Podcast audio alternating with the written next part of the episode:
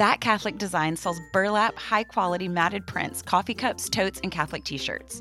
I came across that Catholic design for the first time at a conference in Houston, and when I saw her work, I stopped dead in my tracks.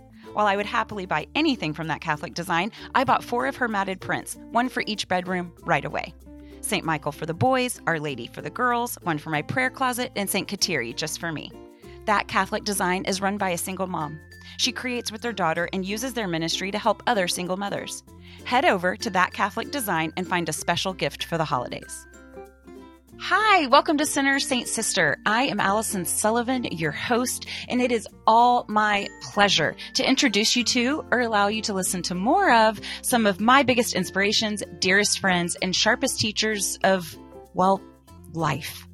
As we discuss all of the things that matter most, please like and subscribe and leave a review so I can know your favorite topics and guests. I hope you hear something today that lets you know you are loved and helps you love one another. Welcome to Sinner Saint Sister.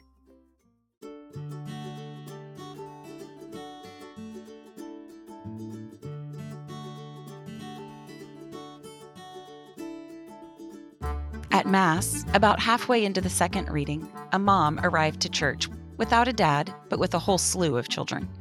Her teenager, the first in line, leading the way into the sanctuary, stopped and stood still, paralyzed by the scrutiny she felt when the congregation turned to see who was late. The mother, with the baby on her hip, ran right into the back of the motionless teenager. The collision turned the mom's hurried, get everyone dressed and into the car faster annoyance into, What the heck are you doing? You just made me stub my toe. Rage. She grabbed her oldest by the top of the arm, the way irate moms do. Apparently, you're never too old for that. I had been wondering. And she growled from somewhere down deep, Just walk. While most people were polite and turned away once they got a good look at who couldn't get their stuff together on time, I watched the scene unfold. The mom looked around to see who had witnessed her anger and caught eyes with me. I tried to smile and hoped that my smile didn't feel like condescension, because what I really wanted to do was ask her if she wanted to go get a margarita after church. What I really wanted to do was to tell her that I feel it too, even though technically I was on time. The holidays are lonely. People aren't who we wish they would be. There are empty seats at the table. And the expectations can be so high that they feel childish, and then the realities can be so inferior that they make us feel foolish. It seems like everyone I know is losing it in one way or another right now. And I feel it too. But we hope. We hope for everything to get easier. It usually does. We hope for everything to hurt less. It usually will. We hope. It's what we do. And hope is beautiful, but it carries a certain amount of sadness, doesn't it? There's a yearning inherent to hope, requiring patience while we're still expectant for something that is eluding us, that's still out in front, unreachable, but foreseeable. And I don't think that makes us foolish at all because this is Advent. Precisely, actually, to hope is to journey through the season of Advent. As Christians, our hope points us to the one who is coming, we wait with expectation, sweeping the surfaces of our hearts that we might prepare him room to operate and move until one fine day he returns in splendor. Together we wait. Together we hope. This morning, when the priest said, We live in a time of already but not yet, I saw the tardy mom reach over and straighten her teenager's hair, removing it from the neck of her sweater, smoothing it down her back, perhaps getting a jump start on the sweeping of her heart and my heart leapt for them both. In this season of Advent, I'm challenged to look at the ways that I wait and long for God. In these times of restlessness and despair, where peace is not yet ours, I'm challenged to arise and renew my hope as I look forward with passion, longing, maybe even desperation, while realizing that one of the ways the Lord brings hope just might be through me. I found that mom after church. I put my fist out. Reflexively, she bumped it without knowing why. She smiled up at me, questioning, but hopeful. I looked down at my four little ones around the hem of my skirt and said, Solidarity, that's all. Advent tells a story about the resilience of hope and the creativity of the Spirit and the coming of Christ in our midst. When we might think all is lost, there it is a thrill of hope. The goodness of God and the promise of God are much more resilient than we might imagine. And with God's faithfulness and love, new life is possible. Today's interview is with Claire McCallan, and it's not very often that I feel speechless. In this case, it's not that I have nothing to say, but instead it's just too much. So just just listen. you'll see, and you'll likely walk away without words too. Claire McCallan wrote Mangers, a book to accompany us through Advent, and hear me. Claire's Friday introductions undo me, so this book full of poems and stories and letters is certain to finish me off. I feel a little undistinguished in begging, but you simply have to, have to, have to listen to the end of our interview to hear Claire's spoken word. I can't get enough of this woman's heart, mind, and soul. It has been all my pleasure watching Valerie at Pax Beloved share her many artistic gifts with the world. She creates Catholic artwork and gifts with such love and detail. Sometimes I'll be on Instagram and will stop mid scroll to pray with some image that she has created that has left me speechless. Her creations line my prayer closet. Please go follow her there at pax.valerie and head over to her website at paxbeloved.com. You can use the code SSS20 to get 20% off. Claire! I am so excited you're here. I have no idea how we met or how I started following you. I don't remember. But I do remember this. One Friday, you wrote a Friday introduction that was so um, deliriously quirky and smart, like all caps smart, that I stopped mid scroll. And I was like, I have to know more about this girl. And I just devoured your whole Instagram feed. And it has been love for me ever since. I am so glad that you're here. Thank you so much for coming on. I really appreciate that. And you just gave me my next bio. Deliriously quirky. I love that. love that. I definitely I get that a lot. I get quirky, I get eccentric. Um, and I'll uh, take it. Yeah. It's so fun. Oh, but I feel like the combination with smart mm-hmm. is like just something else. I mean, right. oh man. Thank you. We try to be a self-aware quirky, you know? oh, yeah, right. Like not unintentionally. right, right. A well-crafted quirk goes a long way. I love it. Well, so writing for me is so unifying. Mm-hmm. You know, it it unifies like my mind and my body and my spirit. It unifies me to God. It unifies me um, to other people. And so it's always been ironic to me that it's done in such a solitary way. Mm. And and I'm not even a poet, you know, um, right. but poetry seems especially private. And yeah. I would think that making poetry accessible to other people would be a really great challenge. Yeah. But your poetry is so clear to me, Claire. Like you write, and I feel like I know exactly what you mean. And so I there's like this starting off point, you know, that that where of of your writing, and then you take me somewhere of my own place like you take me to my own places and i am like literally moved you know and so um i think that I don't know if it's the grittiness. I don't know if it's that you're like feeling through all these these tensions, um, or that it's you find divine presence in unexpected places. But I am just so sold, and I would love um, for you to just start off telling the people a little bit about yourself and how and when you knew you were a poet. Yeah, thank you so much for your kind words. Uh, so I live in Boston. My name is Claire McCallan. I am the creative director of a home for Catholic artists called St. Joseph's Home for Artisans here in the North End of Boston. I have my second book coming out in a week or so. I do spoken word poetry, which not everyone's familiar with. Maybe some people know it as slam poetry, but it's poetry that's meant to be performed. And I just love to create. I love the process. I love the people who I get to meet with it. I really, really love to do this work. Uh, but I didn't always know that I wanted to do this work. So, from a very, this is going to be an interesting conversation. From a very young age, I knew what I wanted to be when I grew up. And I started pursuing it at 15 years old because I was going to be um, in politics. Uh-huh. Uh-huh. yeah. It, I, without getting too nitty gritty into anything, um, into a very extreme end of politics, which is the different end than where I fall now. uh-huh. I was really, really far into it um, at yeah. a very young age. And there's a lot of programs for young people with those interests because they really mm. want to get them young. Sure. So at 15, I was being flown around all over the country for these programs, hotels, banquets, meeting these speakers, really crazy stuff. Yeah. Because, and I get it. Like you, you know, you get a customer young and you bring them in.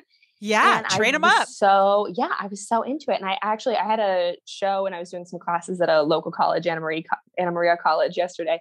And I was telling the kids about this. The truth is, for a very long time, I was a very uh, uptight sort of person. And this is true. When I went to Franciscan, you can ask anyone for those first like three years, I mm-hmm. wore pantsuits most days. I looked like a oh, little oh, wow. Hillary Clinton. Yep. Oh, I took things. I, I took myself very serious, seriously. Kind of like yeah. always hands clenched, like very mm-hmm. judgmental, very intense, um, mm-hmm. very into politics, very rules are rules. And then my senior year of college, we had a very tragic loss in the family uh, mm-hmm. that really kind of caused me to lose my marbles a little bit. You know, I just, mm. everything I thought I knew about the world and about myself really split mm. open and I just mm. couldn't handle it, you know, and that's okay. We don't need to be able to handle those things, especially not the first time, especially not at that age, but I just could not handle it. And so I completely break open it's also around the time that I start seeing the world for the first time. I yeah. took a summer to backpack Europe by myself right before senior year. So now I'm confronted with the fact that what I thought about the world is not what I'm actually seeing in reality when I go out and meet her. And yeah, all of these changes start to take place. I barely graduate college. Like I barely passed my classes. I was not doing well. And after graduation, I had no direction, nowhere to go a friend called me and she was like, Hey, I know you don't have anything going on, but my dad's construction company is hiring out in LA. Like, do you want to go be a construction worker with me? I said, Yeah, of course I do. And so I went and lived in LA for a little while. As one does, doing construction. Yes, yes moving rocks, moving rocks. You know, you got to do what you got to do when you're a 21 year old girl in LA.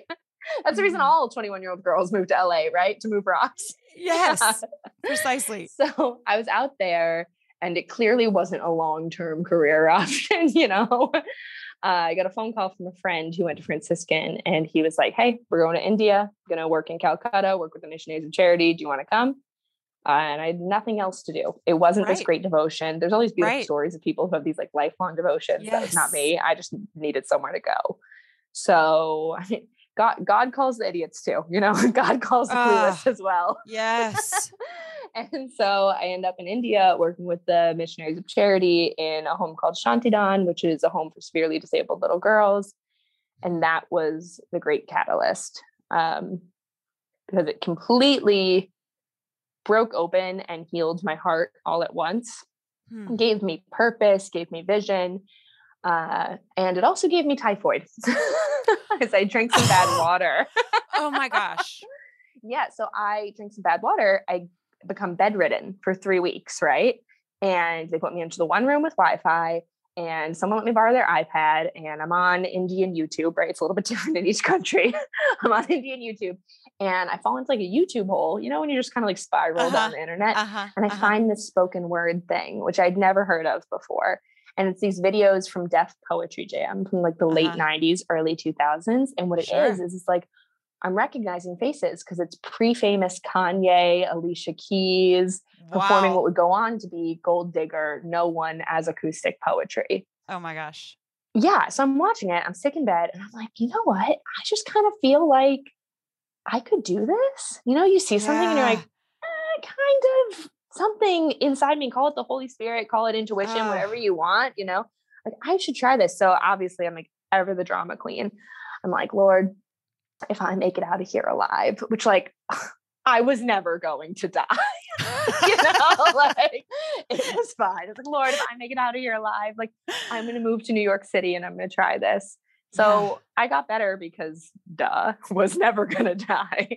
And when my time was up in Calcutta, I moved to New York and started going to the poetry cafes and trying a hand at it.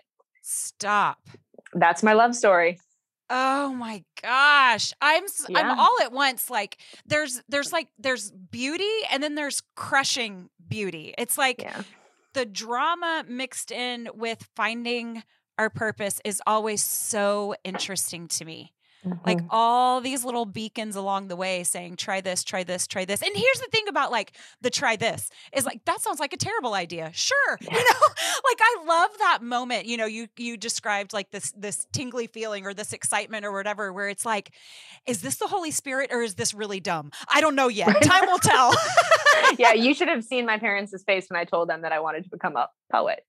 oh my gosh. I love it so much. Okay, yeah. so you have probably had to like unlearn some things. Like I feel like I talk about this often because I'm I'm a yoga instructor, but I really mm. value um stillness and knowing what comes from stillness. And I feel like a lot of times our souls can kind of get sucked up into our minds. You know, it's like we can be so cognitive about mm-hmm. things. And you were probably living a very cognitive life you know like absolutely it, being academic can really get in the way of my art my inner artist mm-hmm. sometimes mm-hmm. like it's like i can be, become so distracted by i don't know like efficiency or getting lost in a to-do list or um so much so that i don't even necessarily miss my soul it's like mm-hmm. all of this chaotic schedule or hectic pace you know it just it kind of tricks me into thinking that i'm that i'm doing all the right things you know mm-hmm. and so when I was trying to because we could talk forever, but like I have some similar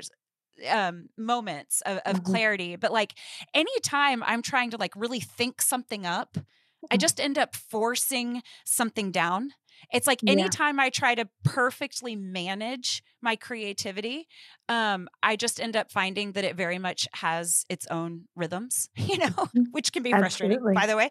Um, but it feels like anytime that I've written something that I actually like, it's been despite me, you know? Mm-hmm. Um, so writing past a censor, I feel mm-hmm. like takes a little bit of practice, what are some of your processes? I'm so intrigued now, especially knowing your background, but what are your processes to letting creativity go?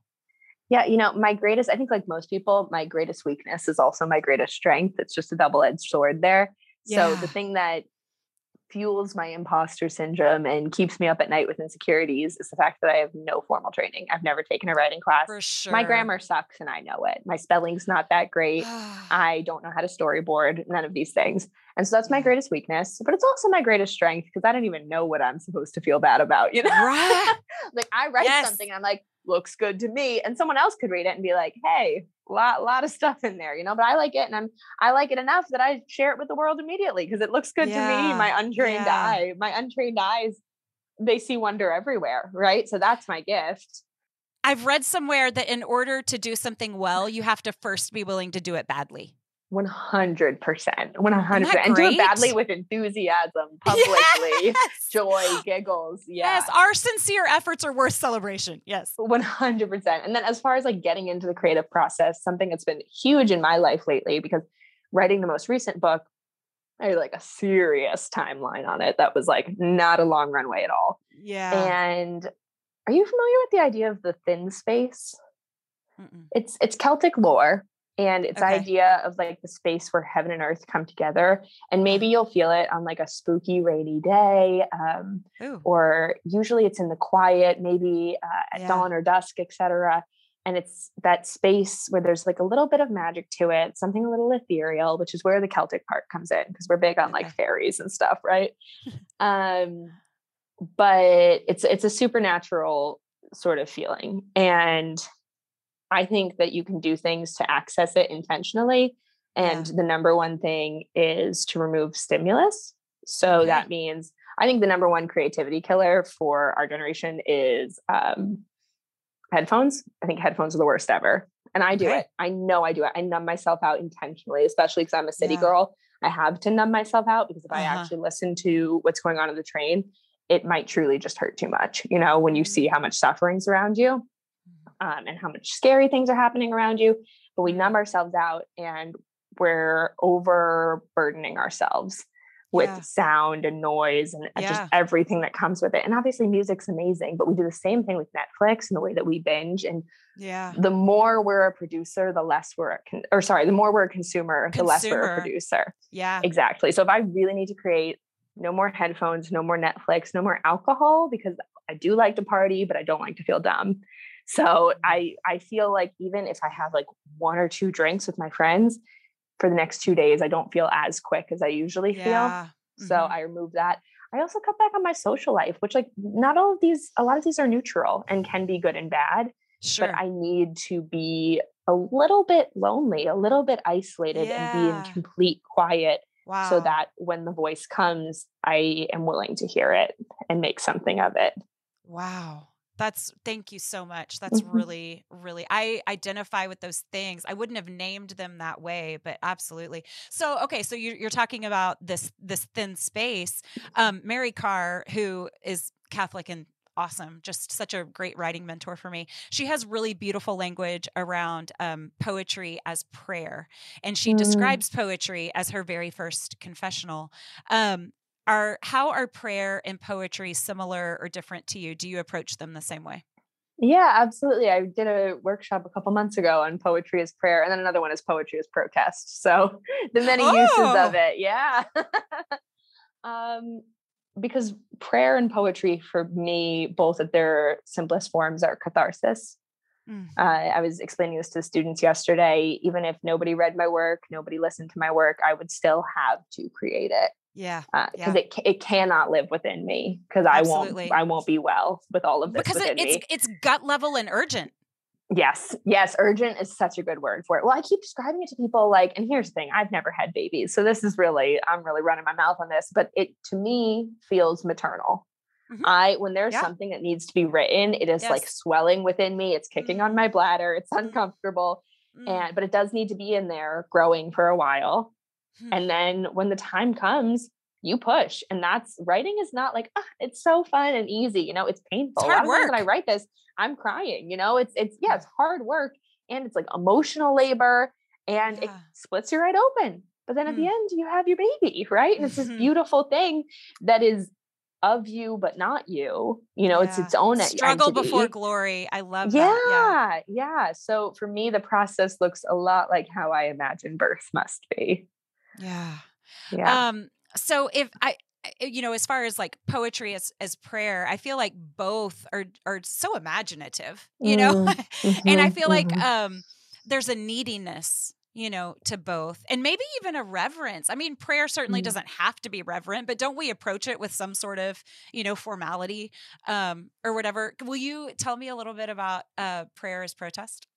Yeah, absolutely. So I did that with I had an art residency at a Christian uh, art guild in Washington State right before COVID, uh, called the Grünewald Guild, and it was kind of during a lot of time of unrest and uprising within the country, and so they were allowing people to take different workshops online and just uh, get their feelings out, you know, through Yeah. printmaking. I forget what some of the other, there was a music class, and then I led the poetry as protest one. And it's just such, I just am a big believer that politics is just the tip of the cultural iceberg. After it's so funny because it's like I'm not even 30 yet, but I spent 10 years working in politics. And I thought, I thought we could fix it all legislatively. And I see now how silly that was. And I think I'm doing so much more tangible good for the world by writing my poems now. Yes. I'm going to change so many more hearts than I would minds. And that's more Yes. lasting and that's more important. So, like, I think no matter what you believe in, and I've marched for so many different things that don't even technically go together on paper, right? But I march for what I believe in, I march for what I moved in. And I'll make my homemade sign, something that I, you know, and I'll go out of solidarity. But what I would rather do is create something beautiful that reaches people. Yeah. It's not, it doesn't pull up their defenses. That's what I love Yes. about beauty. And that's why It, Bishop it Barron allures. says, yes, when we're reaching people, we, especially within the Catholic Church, we hit them with the truth. We're always like, truth, scripture, this. And it's like, no, it's too much. It pulls up people's defenses. It's they, they're not in the space to accept it. But if we Yeah. communicate in the order of beauty, goodness, and then truth, we're Yeah. opening them up to it. Um, Absolutely. so the students that I had, the stuff they created, yes. It crosses lines where goodness can't or where truth can't convince. Mhm, And mhm. so and we need the truth, but Sure. Yeah. I, I like that hierarchy. I'd never, Mhm. I've no, I mean, obviously what is true and good and beautiful, but I like the hierarchy of beautiful, Yeah. true and good. I, I can't take credit. That's Bishop Barron. Yeah. No, it's, it's really good. Um, Yeah. so if, if poetry is just kind of I don't know, playing with our imaginations with a certain Mhm. amount of freedom. Um, can we talk about Saint Ignatius uh, for a second? Absolutely. He's this Sure. like this this deep thinker. He's this philosopher. He's a theologian. But it was his imagination that really drove um, his spiritual life. And Mhm. so. Um, I don't know, maybe it's just in my mind, but he like really cornered the market as far as imagination connecting us to God. Um, do you draw any inspiration from Ignatian spirituality? You know, not particularly. I need a little bit more. I feel like I uh I grew up in a because Ignatian, that's the Jesuits, right? Yeah. Is that correct? Yeah. So I grew up in like Yeah. a super I grew up in a rad trad family. So it's like I don't know Ah. that I was allowed to read about. so now as an adult, you mentioned me and I was like, oh yeah, I should look him up later before I and then I went to Franciscan, so we were all about Francis. You know, I kind of skipped over him a little bit, but I'd love to learn a little bit about it right now. If you well, I yeah, no, I just gospel reimaginings are such an important part of of his work, and he actually. I'm so I'm so glad to be having this conversation because he actually really focused on Jesus's birth too, which we'll get to in a. Yeah. in a minute as far as you're concerned um, but it's it's basically just placing ourselves in the middle of a story so much so that you might feel the sun on your shoulders and on your Wow. cheeks so much so that you might feel tension in a moment like in your your physical body um, you might see the lines on someone's face as they're talking to you. You you know you would hear their their tone of voice. But to him finding ourselves um, inside of a story was it allowed us a connection to God that we wouldn't otherwise have. And so I, you know finding our ourselves in old stories I, I know is very important to you as well. Um, and so I think that this might be a good time to tell us about some of your latest undertakings. Why is it important to dust off old stories and put ourselves in them? Yeah, well, I really appreciate that. I guess I have some reading to do when I go. That's the great thing about these podcast interviews. It always gives me a really like humbling opportunity every single time. They're like, "Do you know about this?" I'm like, "I do not." No. Yeah. I don't know what I've been up to. I just, I just gave a whole lecture about not watching Netflix, but apparently that's what I've been up to. Um, yeah, so I have my new book coming out, um, which apparently is following in the great tradition of Saint Ignatius. um, and yeah, it's called Mangers, and it's 28 stories um, that are biblically based on the Gospels of Matthew and Luke. Uh, each chapter starts with a verse and then a story that kind of takes you from there. And it's really intended for those who don't usually find themselves in the Advent story, um, those who have not experienced uh, the familial structure in the traditional way that's kind Mm. of always uh, Yeah. what we see in our churches, you know, and obviously in a perfect world, we would all get the best mom and dad ever and an incredible Sure. childhood, but that's really Yeah. that's not the world we live in, you know. So where is the space for those people? Where are the space for people who want to conceive and cannot? How do you as someone struggling with infertility find yourself in this story that's based completely around fertility? Um, Mhm. where are the stories for post-abortive women, uh, mothers, post-abortive mothers, you know, uh, these really tricky stories. Um, and where, yeah, where are they? Because they're in there. We just need to give them the opportunity to see Yeah. themselves in there. So that's what a lot of the stories are in there. I feel like storytelling allows us um, to connect in a, in a really memorable way. Like we can go from Mhm. thinking about something to like actually experiencing it. Um, and so there's just such a personal connection. I Mhm. know that, that that's your goal. That's so, you know, and then with Advent in particular, um, I feel like, you know, Christmas is so complex for Mhm. so many people. And then part of the problem is I think the expectation that this is supposed to be all merry and bright, you know? So Mhm. you take the initial woes that might be, you know, financial stress or estrangement, um, eh, you know, compli- just complicated feelings, depression, loneliness, what have you, and then you Mhm. compare with you know what you're experiencing with you know the expectation of merry and bright and so now it's just you know compounded and, and exaggerated um, what are some ways to get through our emotions during that complicated time do you feel like you're is it a devotional? I'm sorry did you say devotional? It's not a devotional but it's just it's stories. It's yeah. stories. So you can read it anyway it's non-linear yeah. Okay 28 days though um, yes so if yeah. you wanted to do one a day you could. Yeah i like that. Mm-hmm. um so do you do you feel like your storytelling helps through these this complicated time? I hope it does i think it provides solid solidarity which could be really yeah. important. Um, and it doesn't shove the manufactured cheeriness down your throat. I'm all about Christmas cheer. I think that's amazing. I try really hard to be a very joyful person all year round, sure. you know?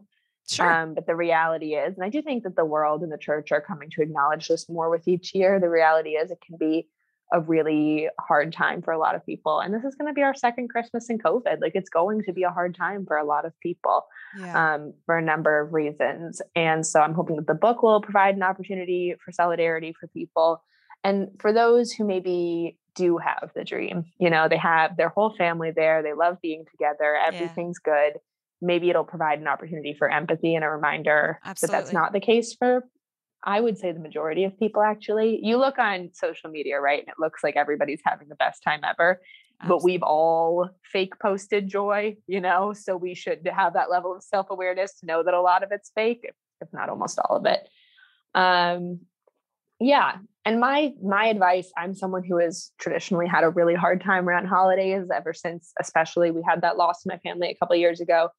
And the only thing that's ever worked for me is uh, losing myself in service on those days. Oh my gosh, yes. Nothing I else. Had, There's no gift in the world that'll make you feel better. It's true. It's so true. I I've, I don't know that I've ever talked about this publicly, but I had the baby blues after my third mm. baby, and it wasn't just for a day or two. It wasn't just for a week or two. It was persistent. And so it had been three months, and I was just finding myself crying. I mean, about real things crying, you mm-hmm. know, that some women have to do this alone. Mm-hmm. Um, but also crying because there was a shriveled up um, blueberry in the back of, of my fruit crisper. And I was so sad that this blueberry had spent so much time growing on the vine to be plump and juicy and it avoided birds and pesky insects and pesticides and it, it like blossomed into this beautiful berry just to shrivel up unappreciated in the back of my drawer. So when I found myself crying about that, I was like, okay, might have an issue. And so I will I'll never forget it though. I was sitting on the toilet on my phone uh-huh. Uh-huh. and I got an emergency phone call from a dear friend who um told called to tell me her marriage was ending. And mm-hmm. it was like boom, that was it. Like I snapped into another get now, by the way, I don't want to make light of postpartum. I am Absolutely. not a doctor. Take care of yourself, medications, what have you. Mm-hmm. It for me in that moment, turning that attention onto someone else and realizing someone's great pain um, was complete 100% healing. I was I was better the next day. Absolutely. Yeah. And it's so obvious. We know this. How many times do we have to be told it's about giving, not receiving? But it's like you have to be reminded every time in real time. Yeah. Um, what are you hopeful for, Claire? Who are your heroes? Oh, I love that. What am I hopeful for? Who are my heroes? I, so like I said, I've been living in that thin space we talked about for a little yeah. while now as I get the book out into the world. Mm-hmm. Um, it is like I cry just a couple of tears almost every day, but they're happy tears. They're gratitude tears. I was talking to my best friend about it the other day. I said, I'm the happiest I've ever been in my life. And she said she could tell, which was really oh, nice. Love. Um, I look at this house we have with all of these young Catholic artists who are devoted to doing something good and will not be bullied out of their vocation just because it might not be practical. And I feel so much hope they're singing in my house almost every day. That's nuts. I didn't think I would get that, you know? Yes. And I wake up at 7 a.m. and all my friends are, all my best friends are on the couch, you know? Yeah. I go to church, they're the ones playing the music. I just see people every week. We have an open mic night and it's small, but every week new people come and are sharing the poetry they've written for the first time in their lives. Ugh. That's nuts, you know? Ugh. And it just, it just keeps hitting me how lucky we are and the fact For that we sure. get to do this. And there was a lot of rejection that led up to this. I kept getting rejected from art residencies. And I knew that God was leading me towards mm. something. I was like, God, why can't I get accepted to any of these art residencies. And now I see, I was like, oh, because you have to go make one, you know? Yeah. Wow. Yeah. So that's, I just, I look at my roommates, my friends, these artists, and I feel hope. And my hero, um, my dad, he's a pretty normal guy, you know? uh, there's not like a crazy story there. Uh, yeah. He just takes care of me very well. Aww, and I love that. It's just my buddy. Yeah. Okay, so before we tell everyone exactly where to find you and exactly how to support you, mm-hmm. would you perform something for us? Yeah, happily. Um, sure. let's uh let's since we've talked a little bit about maternity, let's do a maternal piece. Okay. I love it. Yes. Does that sound great? Okay. Have at it. Put your hand on my stomach. Can you feel her? Blessed in holy water and baptized in her mother's blood, my dream sculpted from Adam's rib and Eve's touch. She's kicking. She's sticking to my bones. Her sticks and stones don't hurt, they heal. Can you feel her? When girls may conceive, they're usually asked, Aren't you a little young for a little one? But when I tell people about my dream, my invention, her conception, they say, Aren't you getting a little old for such a big dream? Pregnant pause. Explanation because you're probably wondering if this is some sort of announcement. No, as far as announcements go, this one is cut clean. I'm just announcing that I am going to be the mother of a beautiful dream every night as I try to sleep. I can feel her kicking, teething, breathing, breathing, dreaming. My dream I've been bleeding for her since I was 13. My dream, she's the greatest manifestation of my femininity. She's strong, getting stronger every day, holding her breath a little longer. My dream, she looks like me. She has my eyes. She cradles the weight of my lies on her little shoulder. She's made brave. By the mistakes of my past, she's bolder. My dream, she is going to be everything I couldn't be. She's going to make me everything I never thought I could be. She looks like me and her father. She looks like me and my father. She looks like me and the father who planted me in the soil with a seed in my soul, with a need in my soul to deliver my dream to creation, to deliver my dream to his nation. People say they care, offering me back out, back alley coat hanger cliffhangers. Like, how are you going to afford this? Why didn't you avoid this? You should use protection college. You should have known better, acknowledge you had a spot in the race. What a waste. But I know that my dream, she's the product of love. Because there's nothing more natural or beautiful than a girl bringing a dream into this world, even if she has to dream that dream all alone. Even if she has to raise that dream all on her own, we have to teach this to little girls when they're young to help them become the type of woman who can raise a dream all on her own, type of woman who isn't afraid to dream alone. If you should ever have to give the talk to a little girl, if that day should come, I want you to look her in the eyes and say, Little one, when a girl loves herself very much, she believes in herself. And that's where dreams come from. I joke because I hope that a belly laugh might shake her right out of me. And with a giggle, I could hang another dream on the family tree. But truthfully, I am so scared. I've heard the first dream is usually a stillborn. But I tell myself that means my dream will be born still. I will wait until the day she's due, procrastinate, to announce the dream who will coronate, reign over my future, crack open my womb, roll away the stone, and open the tomb. Oh, little town of Brooklyn. Is there room? In the inn, is there room for one more dream in the city that never sleeps? There's a lot of singers, a lot of musicians, a lot of cooks in Hell's Kitchen. Is there room for one more dream to lay her head? Can these city streets cradle a manger bed, or rockabye baby, you're driving me crazy. Deliver, deliver, deliver. I shiver, wondering what will happen the day she delivers. because I only know what she sounds like inside of me. I have no idea what the reality of her outside voice will be. And that terrifies me. She terrifies me. Thank you. oh, Claire. with me, with me, you will never ever dream alone. oh. oh my gosh. I am so grateful for you. Please tell listeners where to find you, how to support you. Yeah, thank you so much. Um, the easiest way to find me is on Instagram, Claire underscore McCallan. Um, I'm not too hard to find. I'm pretty plugged in with everybody. Uh, you can find me at clairemccallan.com. You can find the Home for Artists because we will be uh, asking for more applications at the end of the winter for our spring cohort. So you can find us at St. Joseph's Home for Artisans.com or there's St. Joseph's Artisans on Instagram. And Mangers will be out by next week.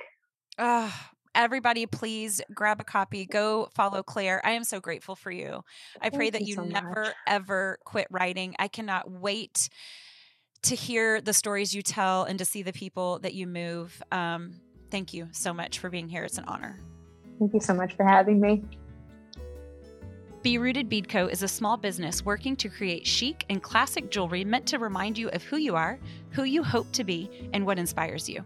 With bracelets and necklaces that transition effortlessly from the gym or school pickup to date nights and weddings, their hope is that their jewelry brings goodness and holiness into the ordinary and everyday.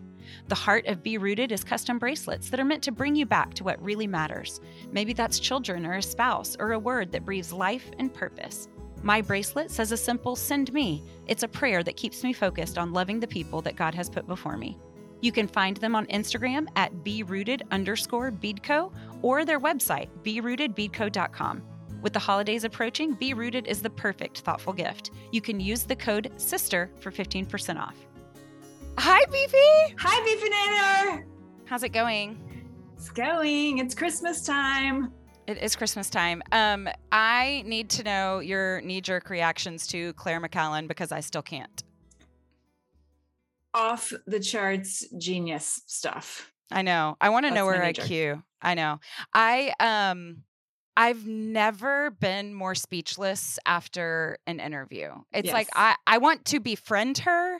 I want to elect her to mm-hmm. things. Mm-hmm. I want like whatever the pedestals are, I want yes. to put her atop them. Right. And so a lot of times after I listen to interviews, I sit and start like kind of brainstorming about this moment and like what we're going to talk about. And I was like, I just want to sit at her feet and listen more. Like I don't yeah. know how I could talk about it or add to yeah. it or anything. So good luck to us. Right and now. then and then beef, I don't even think she's 30. I mean, is that uh, everybody needs to go to YouTube to watch Beef's face right now? Know, I mean, she looks yeah. 25 to be clear. Sure, of I course. definitely thought she would be older to have all of that course. wisdom in her brain. Wow.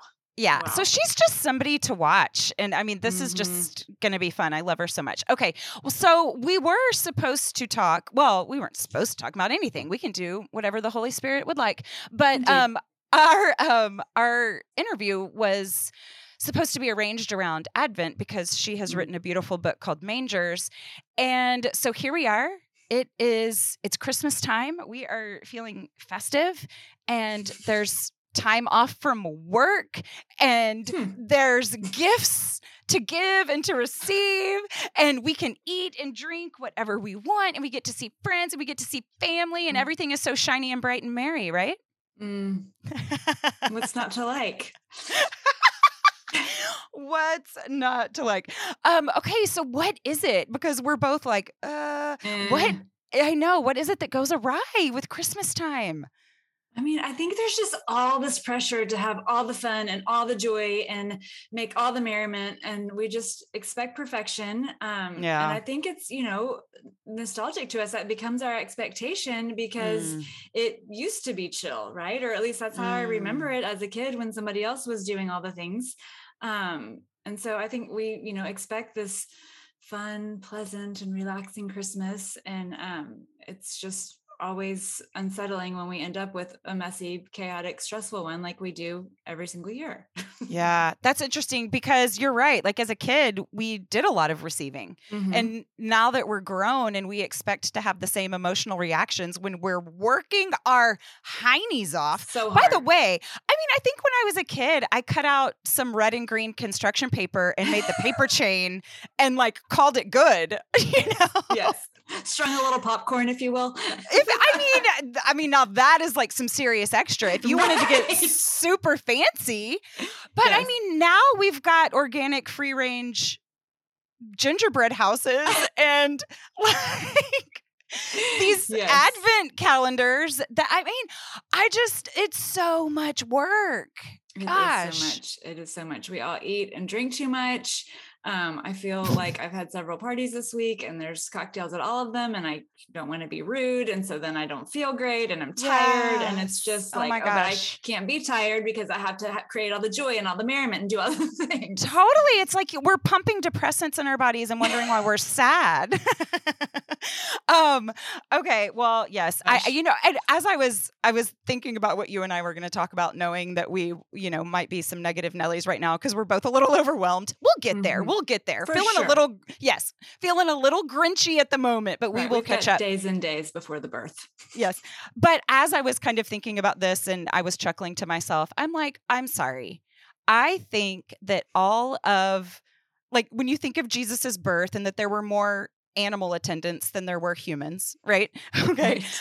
I mean, wasn't that the whole point? Is that he was born without all of the mm-hmm. pomp and circumstance? Mm-hmm. Mm-hmm. And I do, I do, I think it's a great thing to celebrate. And it does fall in line with some people's natural giftings. And so, like, yes, do that. But yes. primarily, I think that we should be celebrating in the ways that do make us feel celebratory. What are some things that work for your family? Well, I mean, tonight actually we're all super excited because we always get matching christmas jammies right because target makes that easy um, and we all put on the christmas jammies and we simply get in our car and drive around and look at lights with totally. hot chocolate because, hot chocolate you know, hot chocolate in the car is crazy um, and it's just I'm I'm so looking forward to it. So I'm glad you asked me that tonight because it's fresh on my brain. Yay, good. Um, I love that. The other like simple thing that is maybe weird to talk about, but I, I have a, you're just talking about the manger. I have a nativity scene that I distinctly remember playing with at my grandmother's with my mom when I was a kid, and I have it now. Oh, and so it is in the middle of our kitchen, and our daughter plays with it, eh, who's kind of arguably maybe a little too old to do that. But she just having that out and seeing that, and we have it front and center in the living room, and she's always um, looking at it like that is one of my very favorite things of the whole holiday. I love it. And that's also like manageable and normal. Yes. So, yes. What about you? H- how about a shame free Advent? How about that? Yes. I, you know, I, it's funny because a lot of people laugh about the elves. I happen mm. to love our elves. I oh embraced oh them. I know, I know. You I embraced. Wicked gifted at the elves is what it is. We're all taking notes at what your elf is doing. It's so so good. It's not fancy. It's just I uh, now listen, I do not want to spark a Santa debate, but I had this realization when our kids were little that it was like it felt a little opposite of the gospel where it's like yeah. I'm watching you and if you're good this and if you're bad this and I was like right. mm, I don't know about that. Right. And so I just decided for our elves to be these little wisdom messenger mm-hmm. messengers. Mm-hmm. And so they do things that you know they'll send a little message of of hope or or guidance and it usually involves scripture and so they're not there watching monitoring mm-hmm. managing their sin but they're but they're instead giving little kind instructions so we just love it the kids still look forward to it they are not arguably too old like definitely too old but they still just look forward to what they have to say and oh, it works so do so, i so do i. Right on all right levy beef happy advent. Love you does that even mean? Be a Heart Design is committed to creating and experiencing beauty. They create products that walk us through the joys and sorrows of life swaddle blankets, wooden puzzles, laptop sleeves, lunch boxes, digital planners, and my very favorite paper planner that doesn't just keep my life organized, but also keeps me rooted in prayer. Everything created is designed to reflect God's goodness. Head on over to Be a Heart Design on Instagram and check out the many gifts for special occasions, the thoughtful little somethings to let someone know you're thinking of them, or head over and pick out something nice for yourself. Use code SSS15 for 15% off. Thank you, friends, for tuning in. Catch us next week. Please subscribe so that you don't miss a thing, and consider heading over to patreon.com slash Allison Sullivan to help support the show. You help us grow. And for a little fun, you can head over to Sullivan Family TikTok. Today's show was a production of Allison Sullivan in conjunction with the Forte Catholic Podcast Network. For more great Catholic podcasts, head on over to fortecatholic.com slash podcasts or wherever you listen to podcasts.